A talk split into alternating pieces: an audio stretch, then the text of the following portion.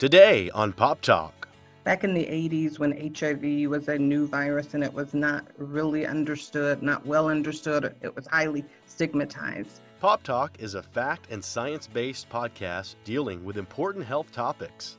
Our focus is to educate, entertain, and inform you on a variety of health issues. And now your hosts, Doctor Shane Fernando, Doctor Amy Raines-Milenkov, Prachi Thopper, and Sukanya Roy.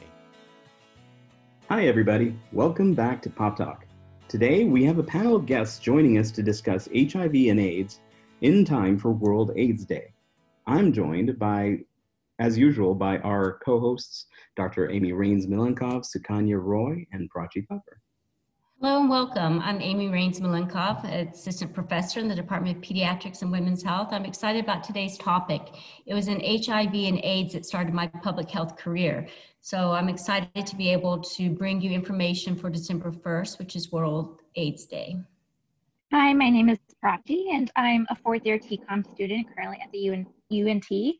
Um, and I'm just excited to be here and share a student perspective. Hi everyone, my name's Sukanya. I'm also a fourth year at T COM, and I'm also excited to learn during this next hour. And so, just introducing our panelists, we would like to welcome all of our guest panelists for this episode. Um, do you mind just telling us a bit about who you are and what your responsibilities are? Sure. My name is Jen Sardui. I use she or they pronouns, and I am the co-director of Rebirth Equity Alliance, Um, which is a nonprofit that works in Tarrant County, um, building community with, inspiring and protecting um, Black and Indigenous people of color and L G B T G N C folks in our community. Um, we do that through lots of things like um, pop-up testing, education. We have like stigma busting zine that just came out. We do mental health access. Um, And I also am the communications director at the National Harm Reduction Coalition, which is a national um, capacity building and mobilization organization committed to the well-being and health um, of communities that are affected by drug use. Hi everyone, I'm Mukham Jian Day, and I'm with the Texas Black Women's Health Initiative. And this initiative is a collective of regionally located teams throughout Texas. And I'm the chair of the Tarrant County team, but we also have teams in Dallas, Houston, Austin, San Antonio, the Golden Triangle, and North Texas. And we focus on H I V education, prevention, and care retention. And our mission is to achieve a sustainable systemic change um, by engaging and empowering Black women uh, to address H I V disparities. And so we do this through um, our three main areas that we focus on are just the faith-based. So we work with and partner with churches and Black churches in the community. We partner with um, students and youth, and then just the community at large. And my name is Lynetta Wilson. I am the Ending the H I V Epidemic Coordinator at the Tarrant County Public Health Department. Um, in my role, it's um, my job to get out in the community and help create a plan to end the H I V epidemic in Tarrant County. So I'm excited to be here. Thank you. And I'm Misty Wilder, the Director of Healthy Start Program at U N T Health Science Center. Okay. To start, to, to start off with our listeners who may not know, what I'd like to start off first is if you can tell us a little bit about what exactly is H I V and AIDS. Yeah, I could speak to that. So um, H I V is the human immunodeficiency virus. Um, it's a virus. It's super tricky. It attacks our C D four cells, the fighter cells in our body. Um, when H I V is successful in attacking those cells, the number of them drop. And when that number drops before two, below two hundred, that's when a person is diagnosed with AIDS.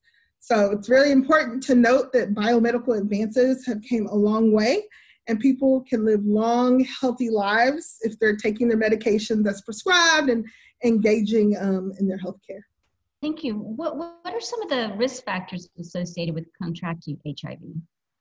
So I guess that's the second part of that question I'll take.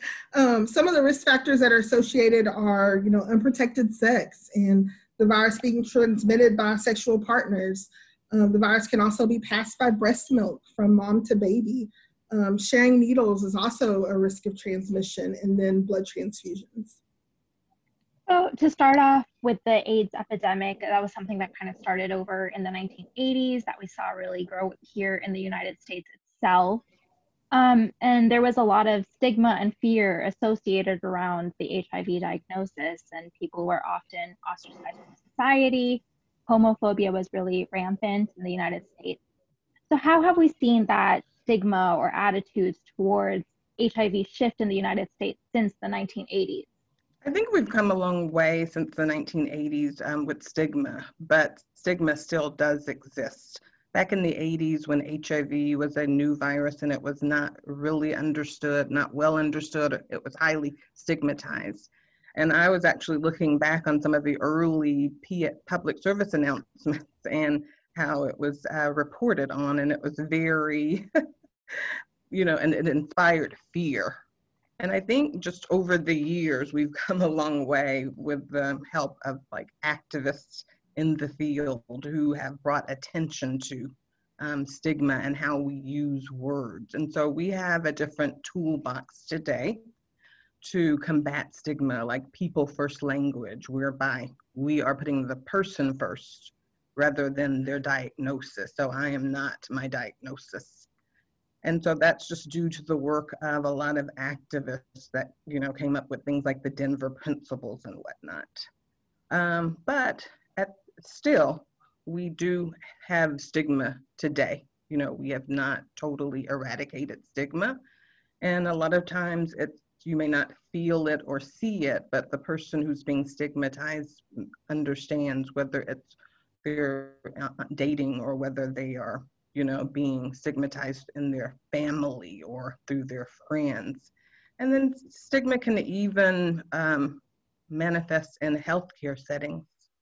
And so um, we are still working to, you know, deal with stigma and the negative attitudes, behaviors, and judgments that are related to H I V. Could you give examples of how uh, the stigma or discrimination Um, can interfere with people accessing the necessary treatment to live healthier lives with this diagnosis? I can speak to that. Um, people who receive stigmatized care um, or who are likely to believe that their care is going to be stigmatized are less likely to reach out for care and less likely to stay in care. And so when we like create conditions that make it difficult or feel hard or that people don't understand um, around testing, we really create environments where we're not equipping our communities to like take care of each other. Um, and so a lot of the work that like we do is um, just talking to people about like varying risk levels. Everything we do has risk. And so just understanding like how that um, plays into like our risk choices, how they play into our overall health, um, and like what things that we can do to protect ourselves. So PrEP and PEP have come a long way. Um, and like Lynetta was saying earlier, there are so many like ways to live a healthy, full life. Um, out loud with H I V. And so like letting our communities know that one, testing is like normal and it's the responsibility of the entire community to be tested regularly. Um, and like understanding that, you know, we do actually still carry a lot of stigma to, from for like men who have sex with other men. And um, we like stigmatize that experience and testing as well. And so creating conditions where like we're not doing that, um, I think is crucial to like building communities that are equipped to um, end the epidemic. Uh, Jen, you um, described PrEP and PEP real quickly. And uh, I, I really want us to, to go back for a second, because I don't think uh, a lot of our audience is aware of those uh, drugs and medications that's available out there. Could you give us a little bit, either either three of you would be able to just shed some light on these uh, medications? Well, PrEP is um, pre-exposure prophylaxis, and I'm sure Lynetta will jump in too. Um, and so currently there are two approved PrEP medications, and that's Truvada and Descovy. Um, it's part of our treatment as prevention. And so when taken um, daily as prescribed, um, it's over ninety percent effective at preventing H I V transmission. And so um, Truvada is available to cisgender women, but Descovy at this time is not. They're still studying Descovy to see, you know, its, its effectiveness in women. I would say the difference in terms of taking PrEP is that men um, who have sex with men would take it seven days before a sexual act, whereas women would need to take it twenty days because of just the different physiological makeup of the two. Women would take it twenty days prior to a sexual act. So you're saying they have to plan the uh, the the, uh, the dosage. So seven days ahead of time. Um, considering the nature of romantic relationships in any population, sometimes a little bit more spontaneous. How do you account for that? Does, is there do does is somebody able to take the medication on the day of, or a few hours before, or is it something that you have to take at a regular, um, every several several seven day increments? So I would not, um, I'd be careful to speak to this because I'm not a medical provider, uh, but we definitely tell our patients to try to take their medications at the same time every day. Um, I would also just add to what Mukham said. Uh, the only thing that I would add to what Mukham said about PrEP is that it does not prevent from the other S T Is. So uh, we, we do want to make sure that we know that. Um, and also um, cost. Uh, a lot of people know about PrEP, but they're a little intimidated about how can I get it? Where can I go to access it? What is it going to cost? Like maybe I'm, you know, engaging in those risky sexual behaviors, but I don't know how I'm going to, how can I afford this? Um, so I would like to add that there are several campaigns and tons of resources. Um, Gilead, the drug company that um, produces PrEP, has an awesome patient assistance program that pays for the medication for those that qualify. Uh, there's federal initi initiatives right now. Um, there's a Ready, Set, PrEP campaign that H I V dot gov is really um, um, putting out there, and that they're able to provide free PrEP. So I would, I would again just like to note that, that it is there and it's available. Um, it's available for those who are interested. Is, uh, do normal insurances usually cover PrEP as well? There, most insurances do cover PrEP. Um, Again, I, I would not say all, uh, but there are definitely uh, avenues and plenty of resources because we want to end the epidemic and we have the tools to do so. And being able to provide this at low to no cost to those that are engaging in this behavior is definitely our top priority. As I mentioned from the beginning of the podcast, uh, my career started working with women and children with H I V and AIDS, but that was in nineteen ninety-four and nineteen ninety-five. One of the things, and also did um, H I V testing and um, counseling, and it was called something different back then. But one of the things that I experienced was um, at that time period, um, there wasn't that m much community resource or support, although it was growing, but especially meeting the needs of women and children. Um, I'm wondering about today, what, what are the community resources uh, for support that's available for individuals um, living with H I V or AIDS? I would love to just take this for a second and brag on our relationship with um, Healthy Start. So prior to this role, I worked as a case manager, specifically working with women and youth, specifically pregnant women. And it's, it's important, right? We don't want to transmit that. We want negative, healthy babies. So uh, part of that is just working with our community resources like Healthy Start and having a nice place to refer those women to, um, where, where we can manage the H I V in the clinics, those other social service needs can be managed there, um, discussing family planning, making sure they have access to food for themselves and their babies. So it really is just a nice partnership and working together to making sure that our that our, our pregnant moms and our moms, um, our women who are wanting to become pregnant, um, have, have the, the best, you know, health outcomes. I would also say another community resource we've been able to work with too in the field is the, um, the milk bank, the North Texas, North Texas Milk Bank. We've been able to provide donor milk to our moms who want to breastfeed, who want to provide breast milk to their babies, but are unable to because of their H I V status. So I know you've touched upon these wonderful community resources that the population can access and things like that. So just kind of shifting perspectives here from a healthcare provider perspective, how can we as healthcare providers do better and be better at creating these safer social spaces uh, to reach out to people with H I V and help make it more comfortable for them to access treatment and address the issue itself?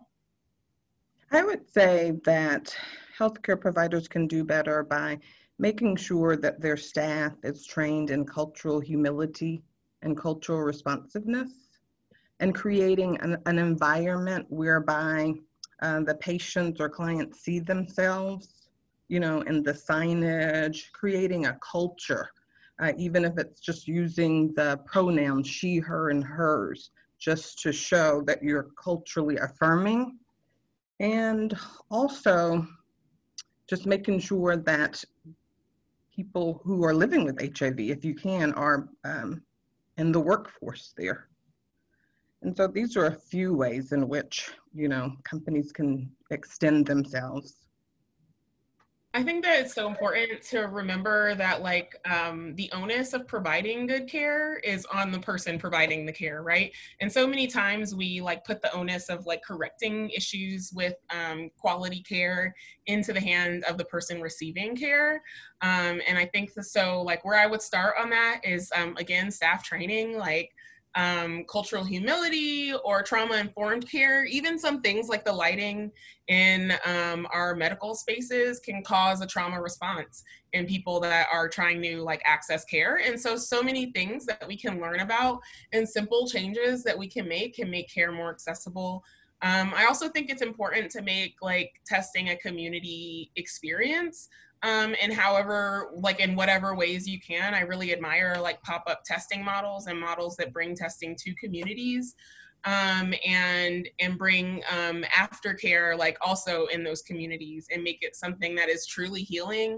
Um, there is a difference between care and healing, right? And so when we're creating, like, healing in our communities, we are creating resiliency in our communities, um, I think, as well. And, like, resilient communities um, take care of each other. And some other ways that that would manifest is even forms, something as simple as the forms, making sure that, you know, that those traditional boxes that you check, they're, they're inclusive and they're culturally, you know, affirming, and they represent all the spectrum of the region. That makes so much sense. And I think something else that um, I, like, advise a lot is relationship-based care when we're thinking about forms. Um, so many times forms are also, like, violent towards people, right? And you don't know people's history with gender trauma or dysphoria, and you don't know people's history with race. And so making people select a box like that can be, like, a stress trigger that we're not even aware of. And we don't want to be, like, causing harm in ways that we're not even intending to. So one way that I, like, suggest that providers um, work against that is to make sure that the person that they're caring for is, like, also involved in the care and also participating in the care. And an easy way to do that when you have a form in front of you that, like, needs information, right? You still, as a provider, need this information on this form, but one thing you can quickly do is just say, hey, Prachi, like, I'm going to get the information on this form, just so you know, um, it's outdated in some ways, and um, it's just information that I have to get. Would you rather me ask you the questions, or would you rather you fill this out on your own? Um, just let them know what to expect. Then you've let them in on the care. Then they're a participant in it, and they can consent. That's true informed consent, right? They can consent to being in that practice and being exposed to, like, what potentially could um, trigger them, just by, like, you taking a few minutes to say a few extra sentences about what's going to happen, instead of just, like, it happening to a person. Absolutely. And oftentimes on a, from a culturally competent model, which we know is not, it's more inferior to cultural humility model, is that, you know, the provider is the one that's all knowing, whereas we should listen more because the client is the one who is, you know, the, the authority on their experiences. So that's important, is deep listening. And I would like to just add, yes, uh, to uh, co-sign with Mukham and Jen, is that patient-centered care. And so where the patient is making the um, treatment plan alongside of the provider. So the provider is not saying, this is what you need to do, and then the patient agrees, but it uh, then is deemed non-compliant because they can't fulfill the treatment plan that the provider has set. So if you do patient-centered care, Um, the, pa the patient helps the provider alongside the provider to create the treatment plan. And so they know best what fits their situation and their family structure to be able to um, where we would deem com- be compliant. Um, and so that's why programs like such as Healthy Starters, we help uh, them to navigate this treatment plan that they may not understand. Like, I don't know how I'm gonna get to the doctor because I may not have transportation, or I don't, I need housing. I need other things, needs met, not only just addressing my uh, H I V diagnosis.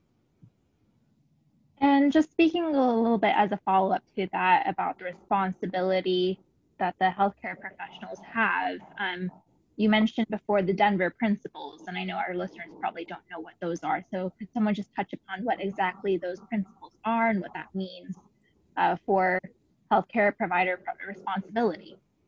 Yeah, so the Denver Principles were kind of the foundation um, of of act- activists back in the eighties, right? So they were written when H I V looked a lot different than what it looks like now. And it was kind of just for, for them, by them. Um, in regards to how we make that uh, apply to healthcare today, I would just say making sure that people living with H I V, the people that you're serving, are at the forefront of those conversations, that we're not making decisions for them without having their input there, right? That we're that we're we're taking into consideration that this is their healthcare, this is their life. Um, and while we can suggest and, and we can give our, our professional opinions on things, that they have the right to total self-determination. And I think that's just really, um, really what the foundation of the Denver Principles did for people living with H I V in those times. So H I V is a, an area where um, we see a lot of disparity. And in Tar- within Tarrant County in the U S, um, we know that H I V affects males at a higher rate. Similarly, H I V affects Black, Latinx, and L G B T Q I A populations at higher rates. So I'm wondering, how are public health and county initiatives tailored to target these demographics specifically? Um, so what we've really been working on is really focusing on community and partnering with those community partners that do it well, right?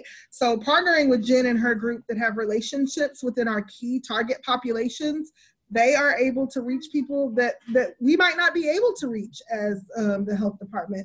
They're able to go in some of the communities that we might not be able to, to go into. So being able to partner with groups like that and elevate them and lift them up and support them as we can and attend their events and and make sure that uh, people who walk into our buildings know about what's going on. Again, just really just bringing it back to community and it being our responsibility um, to make sure people have access to things like testing, prevention, care, that people know about PrEP and PEP and, and where they can get condoms and uh, where there's access to clean needles and things like that. So, so really just from the standpoint of we can't do it alone, and this is a community responsibility, so we're all going to have to work together um, to make sure that we are just, you know, we, we do the best in reaching those goals to end the H I V epidemic.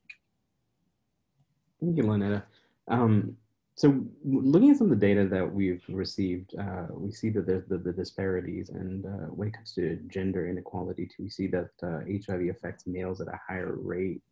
Uh, Is there a particular reason why men have a higher rate for H I V? Is it waiting too long for diagnosis, not going to the doctor, not getting tested? Um, anything in particular that could be addressed or targeted by um, epidemiologists, public health people, uh, clinicians, et cetera, and, and improving that disparity? So when speaking to men, I would I would just I would say that, especially for men who have sex with men specifically, just the anatomy and the way that they have sex puts them at risk.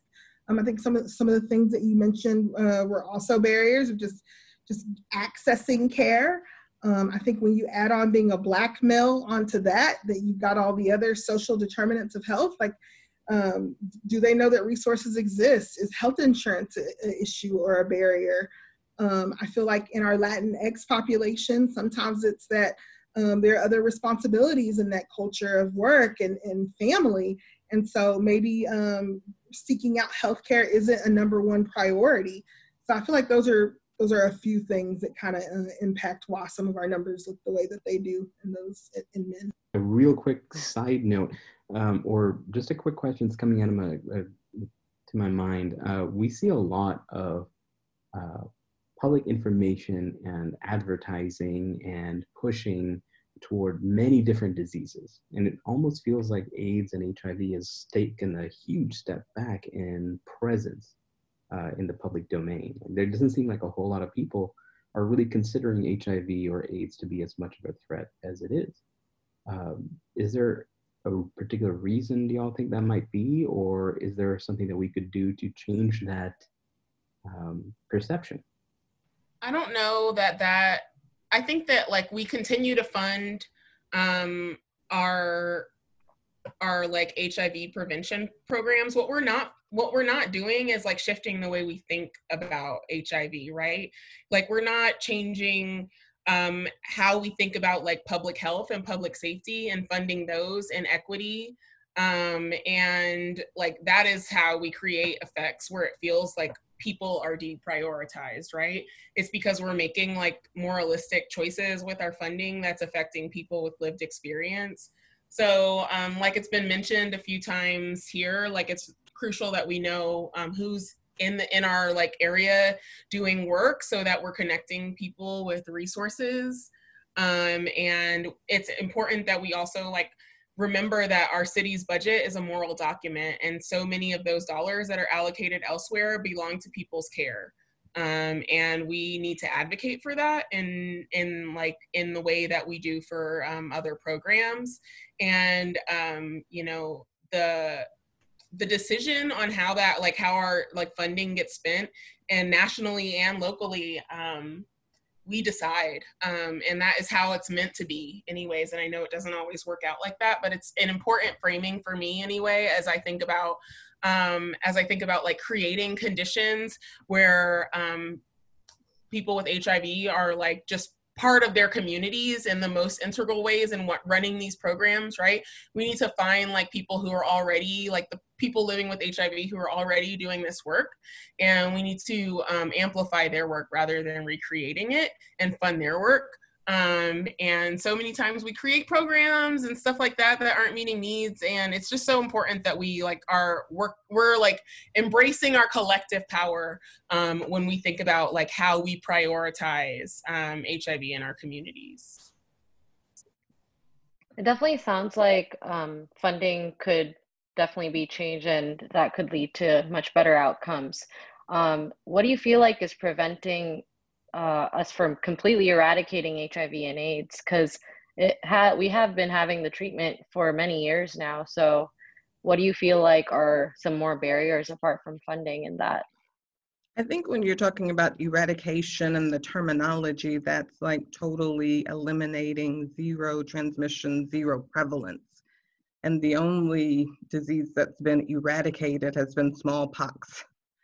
So we are talking about ending or eliminating H I V. And there are actually some areas that have successfully ended it as an epidemic, like San Francisco and New York. And so we have the tools to, we have the political will right now to end it. And so I'm confident through um, initiatives like what Lynetta heads up, ending the H I V epidemic, we will be able to end um, the epidemic in Tarrant County. Does that mean there will be zero new um, acquisitions? No, we will probably always have um, people acquiring H I V, but what it does is it has an epidemic in terms of the levels. And just as a follow-up to that, how have things such as housing stability and food support also acted as barriers to helping prevent this disease? Yeah, I would say, just as a former case manager, that those, those that's real, right? Like if, if I've got a patient in my office that doesn't have food to eat or a house to sleep in to, or a bed to sleep in tonight, they're never going to take their medication, right? We've got to we've got to take care of those things first in some cases. So a big piece of that is just knowing the resources in our community. Uh, right now, uh, there, there are several agencies that receive Ryan White funding that are able to help people living with H I V with things like housing and transportation, um, access to get, or getting their meds and paying for it, insurance assistance. So I feel like a lot of it is just people, some, some people just don't know what's out there. They don't know the resources that are there. So maybe they're scared to get tested just because um, what if it does, what, what if that test is positive? Um, what happens next. And I would, I, I want to go back and kind of touch on something that Mukham said and how we're going to end the epidemic and why now kind of deal.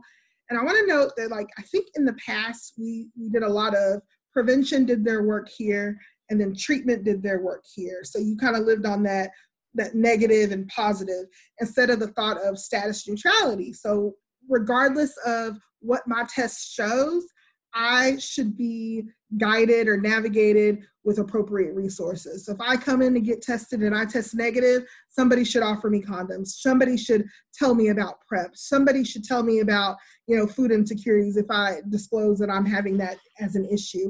Um, same thing, if I come in there and I test positive, then somebody needs to immediately refer me to care. So I think that that wasn't done well in the past. We kind of worked in our silos. Um, And, and our hope is that moving forward, that, we're, that we'll do a better job as a community of working together to make sure that we are addressing the whole individual and making sure that all of their sexual health needs are met.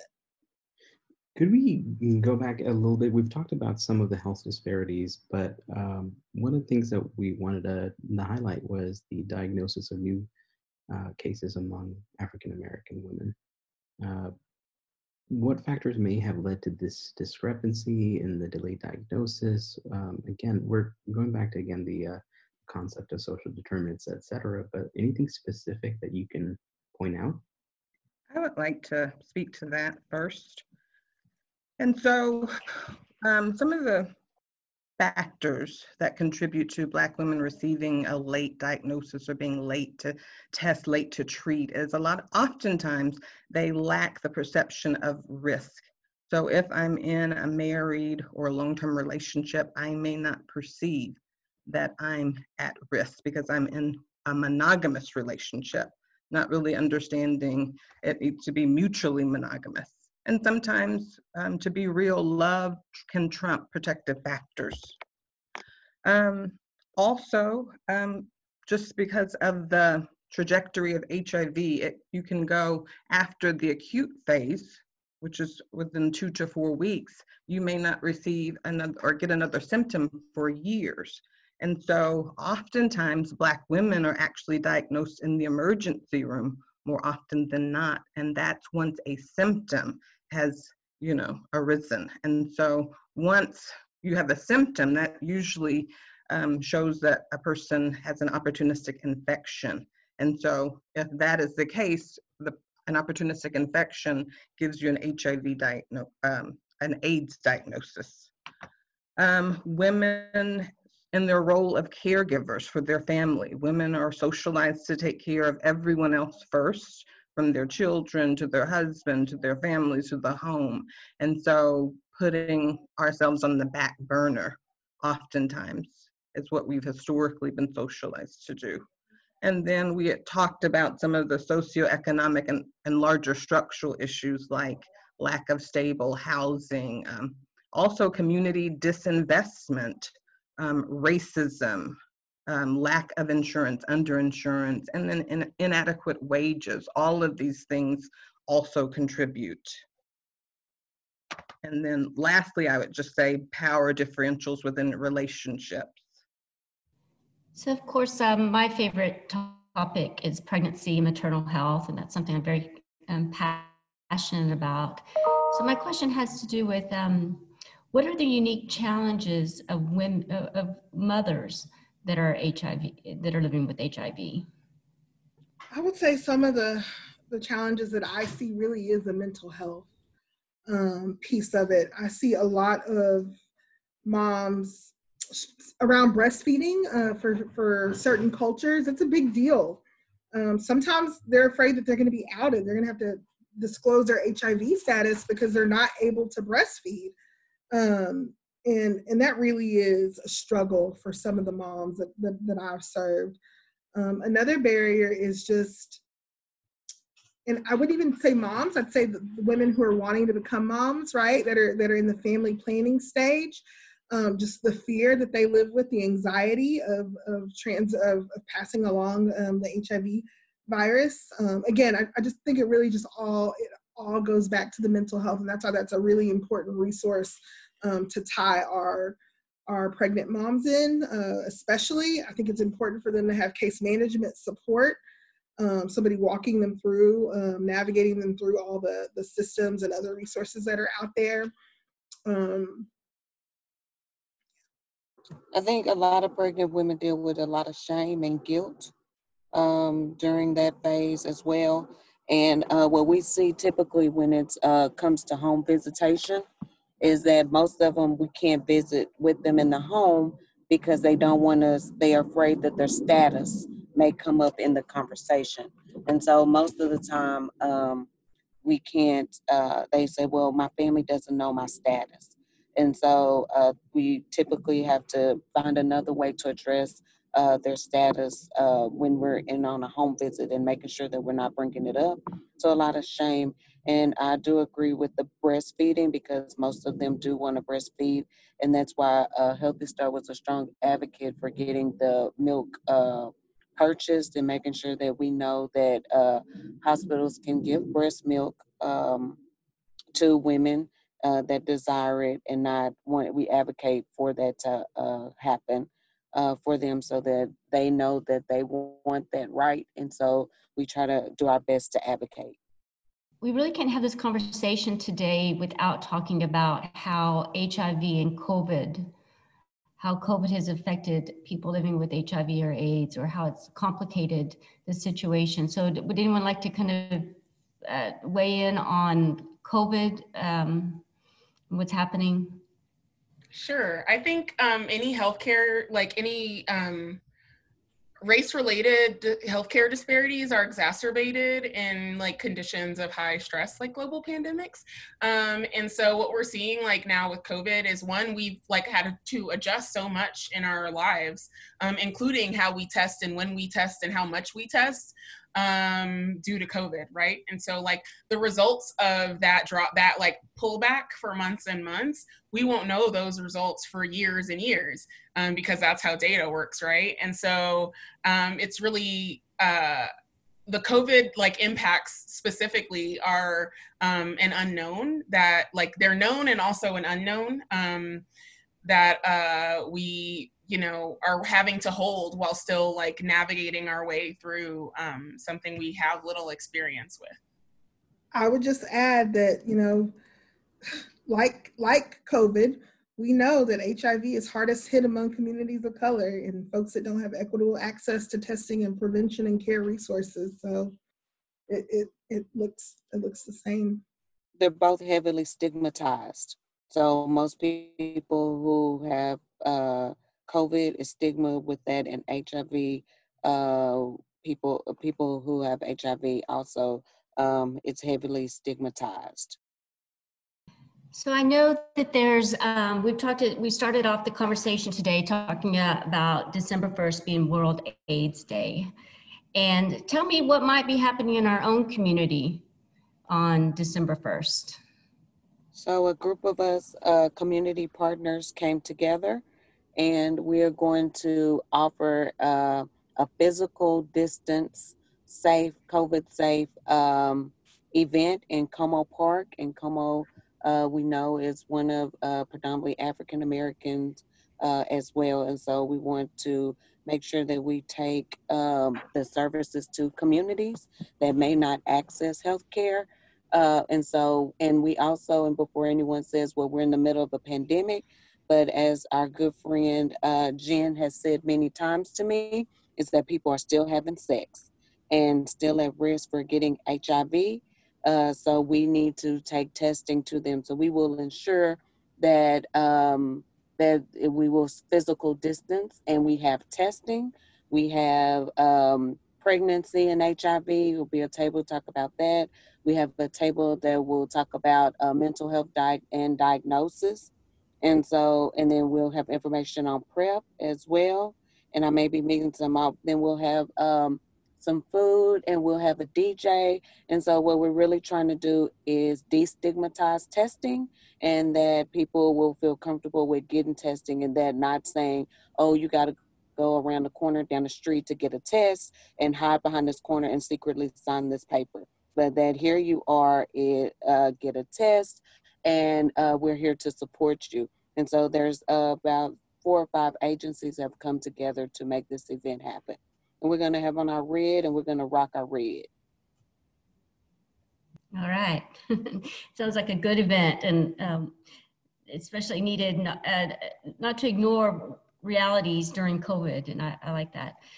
So let's, um, if, if we can, once again, if you can kind of just share what are some resources for people that you would like our listeners to know about?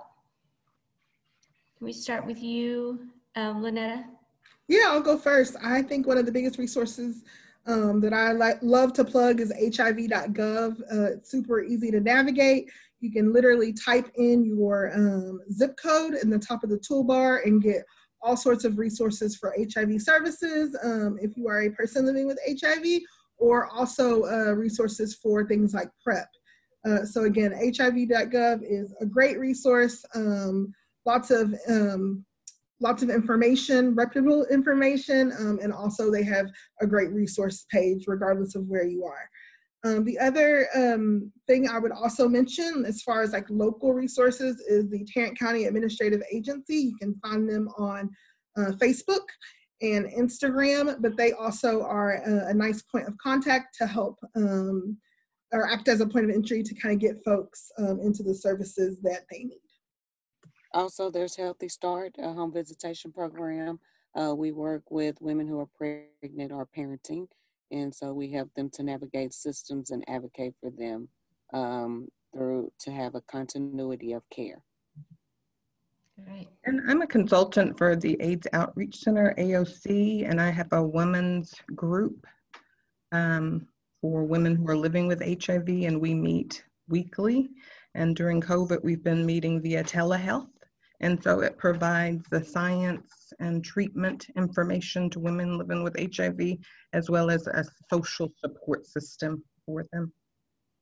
Before Jen goes, I did also want to note that there are options for, um, for melon tests. I've, I mentioned that, that Facebook page you can go to, and, and you can request a, a self-test kit that will be mailed discreetly to your home. So if you aren't comfortable uh, coming to the health department to get tested, or one of our partner agencies, um, or you're not comfortable coming to the event on uh, World AIDS Day, but you do need to get tested, please go to that website. Um, I believe it's Take Me Home dot co, and um, and get a take-home test. You can get up to two. You can.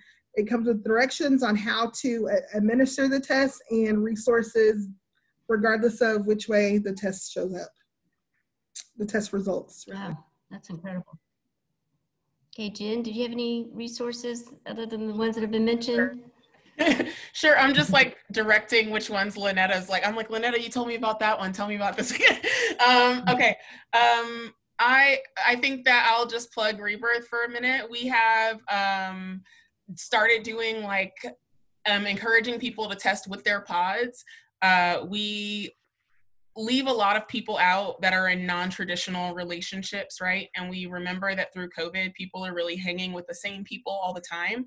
And so what we've started doing at Re Rebirth is meeting people with um, like a test kit, or the, we have them at our events for pickup, and they're just like a bin that you can pick up that have um, enough tests, like ten or fifteen for whoever is in your like pod that you are seeing regularly, instructions, follow-ups, and also some things that to encourage rest and healing in our communities.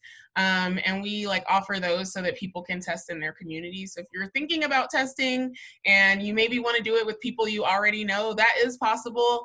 Um, you can hit us up. We're at hello at rebirth equity dot org.